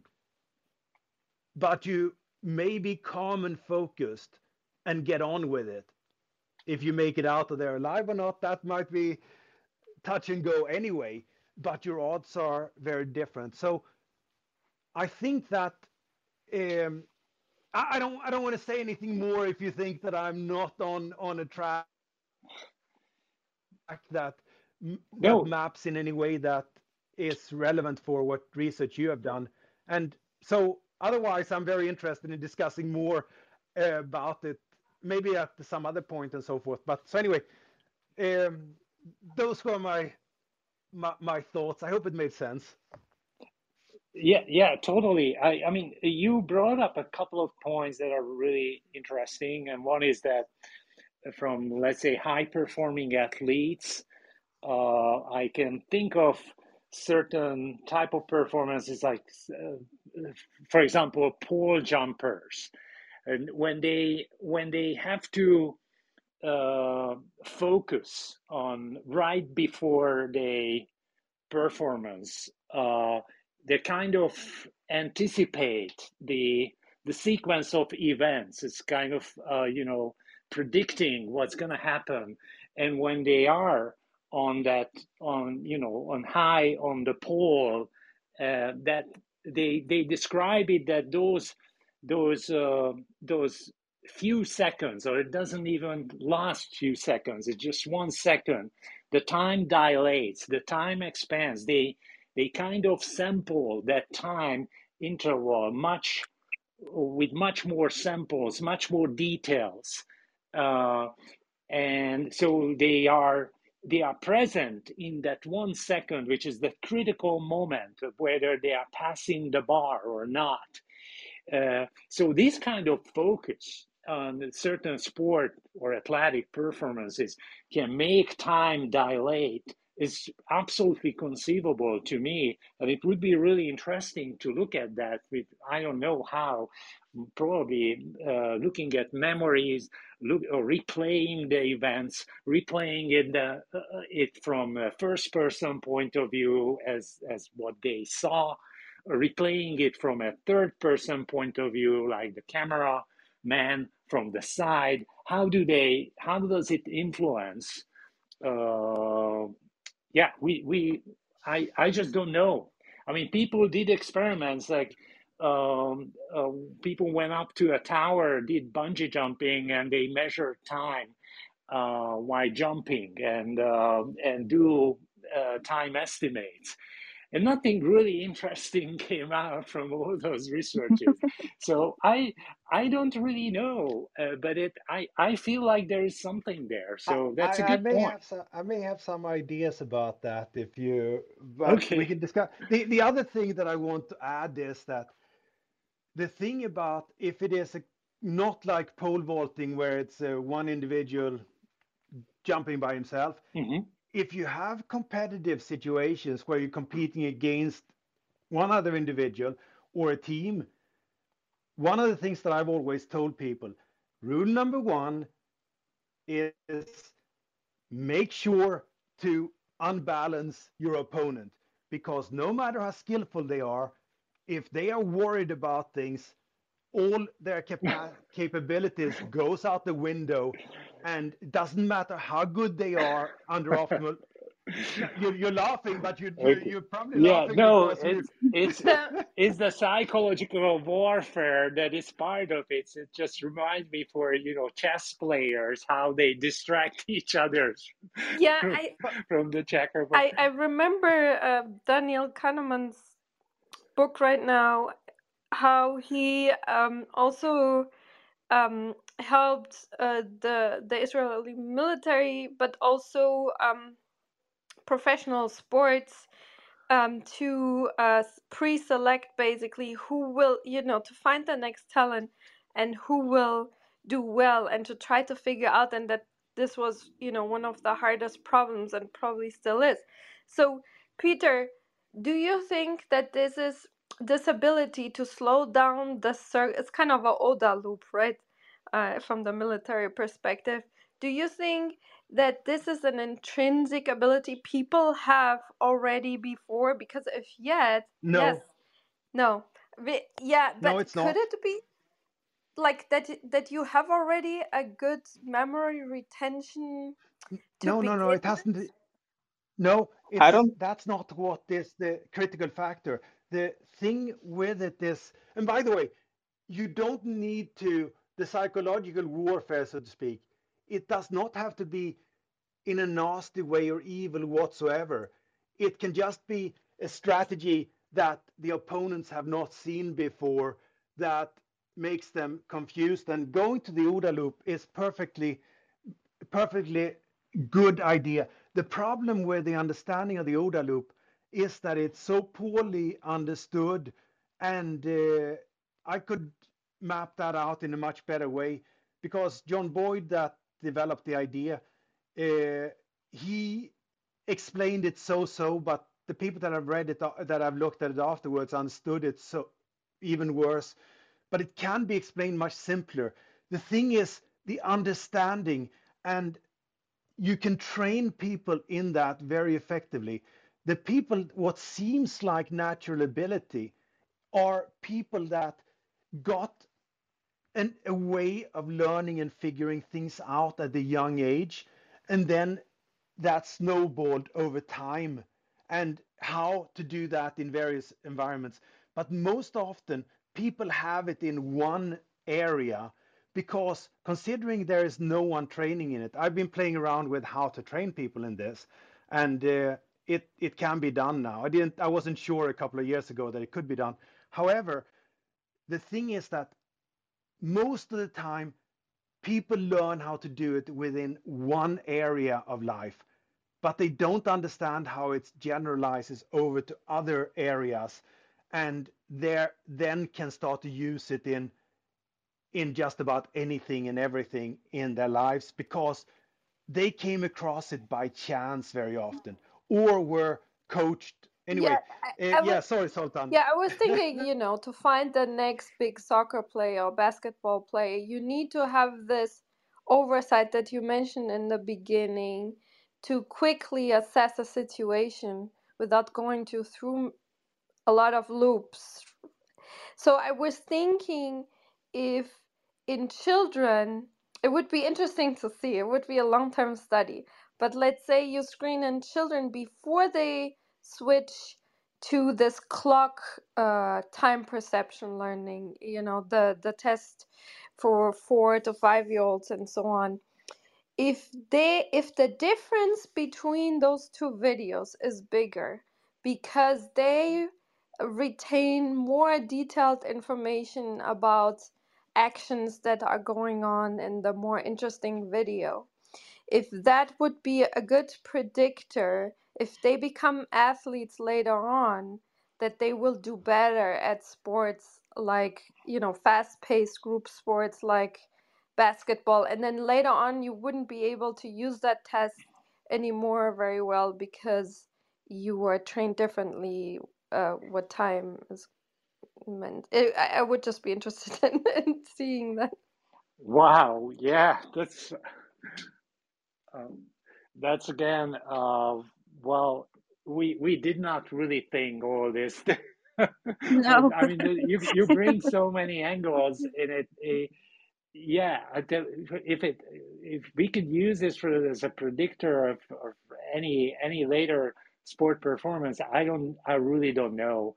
Uh, there's, um, I it could be it could be a good predictor. Actually, a number of things like music abilities, uh, musical abilities, uh, uh, uh any kind of memory involving performance later. Um, yeah, I don't, I don't know. you you brought up sports. It could be a but I wouldn't I wouldn't rely on selecting kids, you know, for different sports based on this as as yeah. But it I can see the perspective. Yeah, it it's it's something. It could be part of a much more complex uh, test that could uh, could select you know future high performing sports uh, sportsmen and uh, yeah I don't know, Sandra, if you have anything to add. I think this time I don't have anything to add. Like the sport was the very last thing on my mind when when writing this. So yeah, I agree that whatever is uh, memory capacity is related, then probably the cultural effect or cultural inclination, it would be relevant. But as you said, maybe it could be part of the battery, so not just one single test, because it's it's. I think this general attitude of reducing many complex things just to reduce on a single test or a single approach is never a good one. So always it's better to to imply multidimensional approach. But sport, I never thought. I'm sorry. But it makes sense. It's totally yeah, yeah, makes it sense ma- because sports definitely, is all definitely it about makes. timing and Yeah, precise timing and action and coordinating with others too. uh-huh. So it's Yeah, it's it's it's spot on. Uh, it's of something we course. we we can look at. Yeah, it's a good idea. Of course, and for me it was really very intriguing when Peter uh, mentioned this competition part, and when you are uh, running or when you are racing, and then you are also monitoring yourself, but then you are taking, uh, you are also looking for the others participants. So it's kind of it reminded me on this egocentric and allocentric frame of reference. So it's it's interesting. The, the legendary football player Johan Cruyff, he was known for being able to walk by some other world-class football players. And and and I, knew that that he had that reputation. And then I heard a quote for him where that where he said something in an interview that was absolutely brilliant because he said most other players need a meter, a meter and a half within that circle around them. They can control the ball. I could wait until someone was between half a meter and a meter away from me before I needed to move because hmm he had such brilliant control.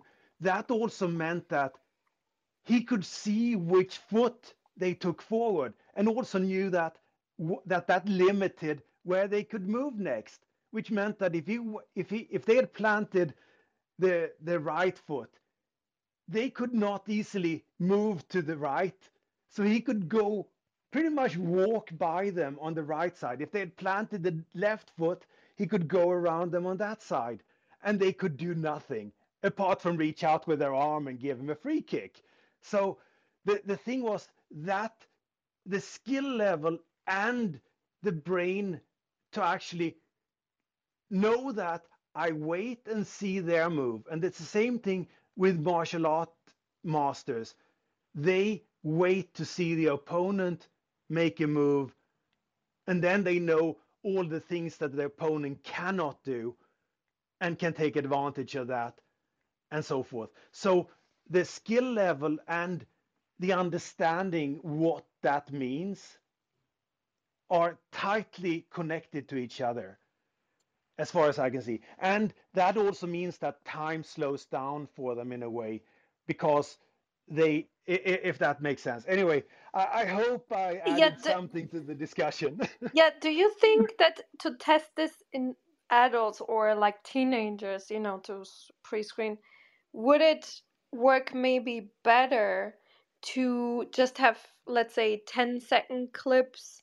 Would that kind of change them to like force people to use this internal type of time perception and not the the clockwise one like if you if you shorten the time that you go back to basically your childhood assessment type? Yeah that's Mhm. that's a really good question too. Uh, we you know we we only uh, explore the the minute range of time but uh, going down with a few seconds or expanding it to to let's say more than 10 minutes like movies we have the same kind of uh, movie uh, we, we have the same experience in movie movies boring movies you know the same hour and a half feels completely different from a very action packed movie. So that's again that's a completely different duration. Um, duration scale. So going down to a few seconds, it, it would be a really interesting question to look at if, if something is changing there from, let's say, a four or five years old kid's perspective, uh, just because changing the time scale. I don't, I, I can't answer. I don't know. I All would these are that valid uh questions, and it's it's mhm. really crying for continuing these these explorations, these experiments. Hmm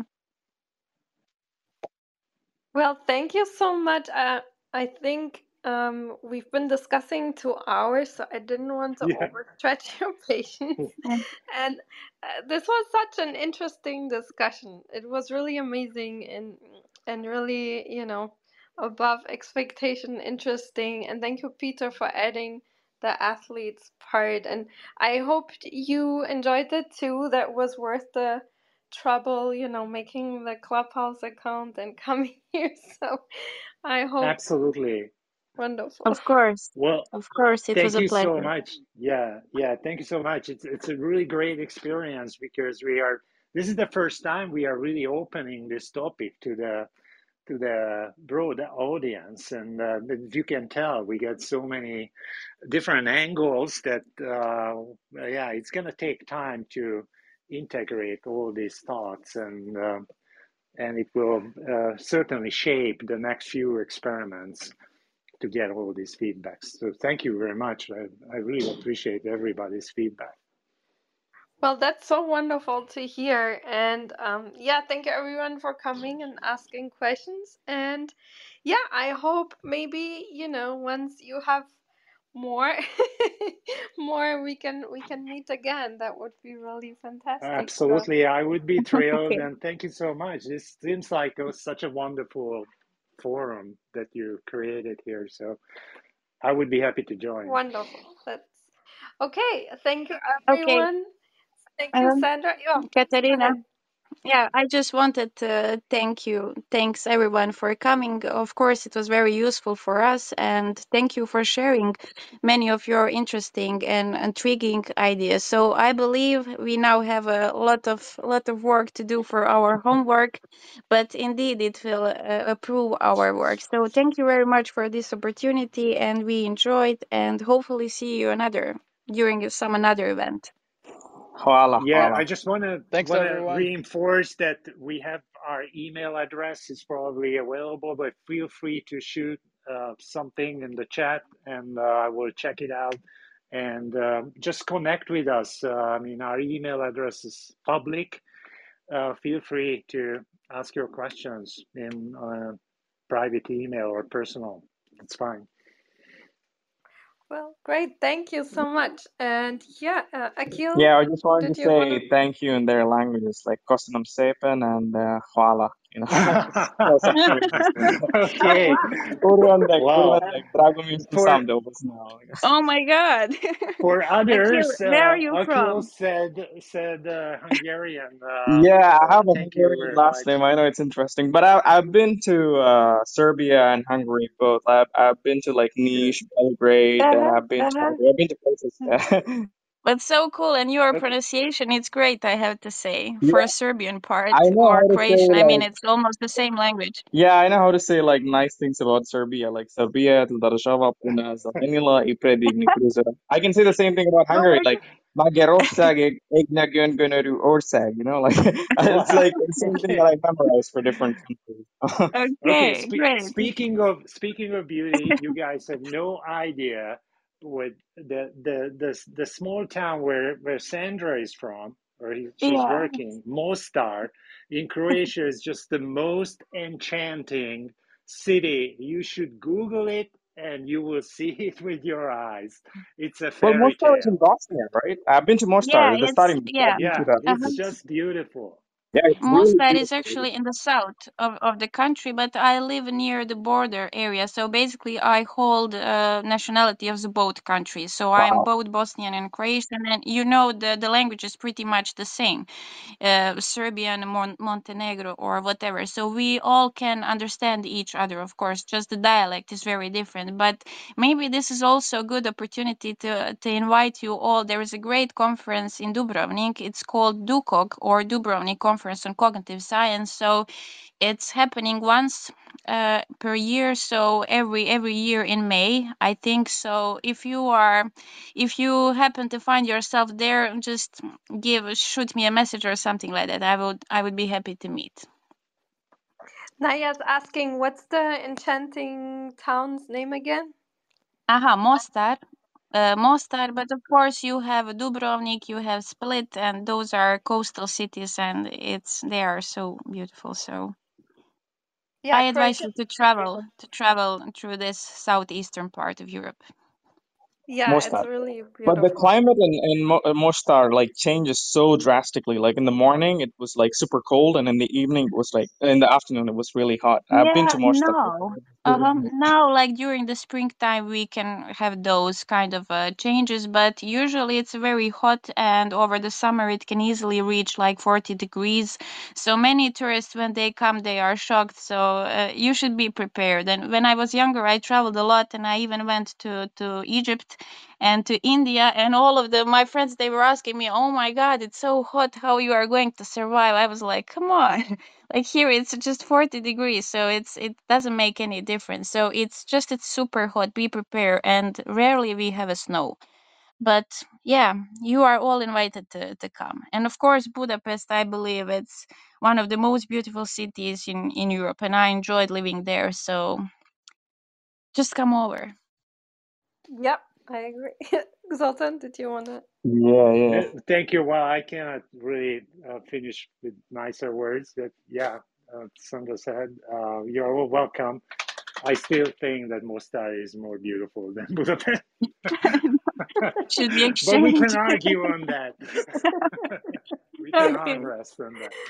Well, thank you for sharing that, uh, and Akil for uh, saying, you know, starting this uh, wonderful ending, which, um, yeah. So, um, thank you so much. Maybe we'll see all each other in this beautiful settings, and uh, yeah, I hope to hear you all soon again. So, uh, I'll close the room now in three, two, Three, one. two, Bye, one. everyone. bye Thank you. My pleasure being here. Goodbye.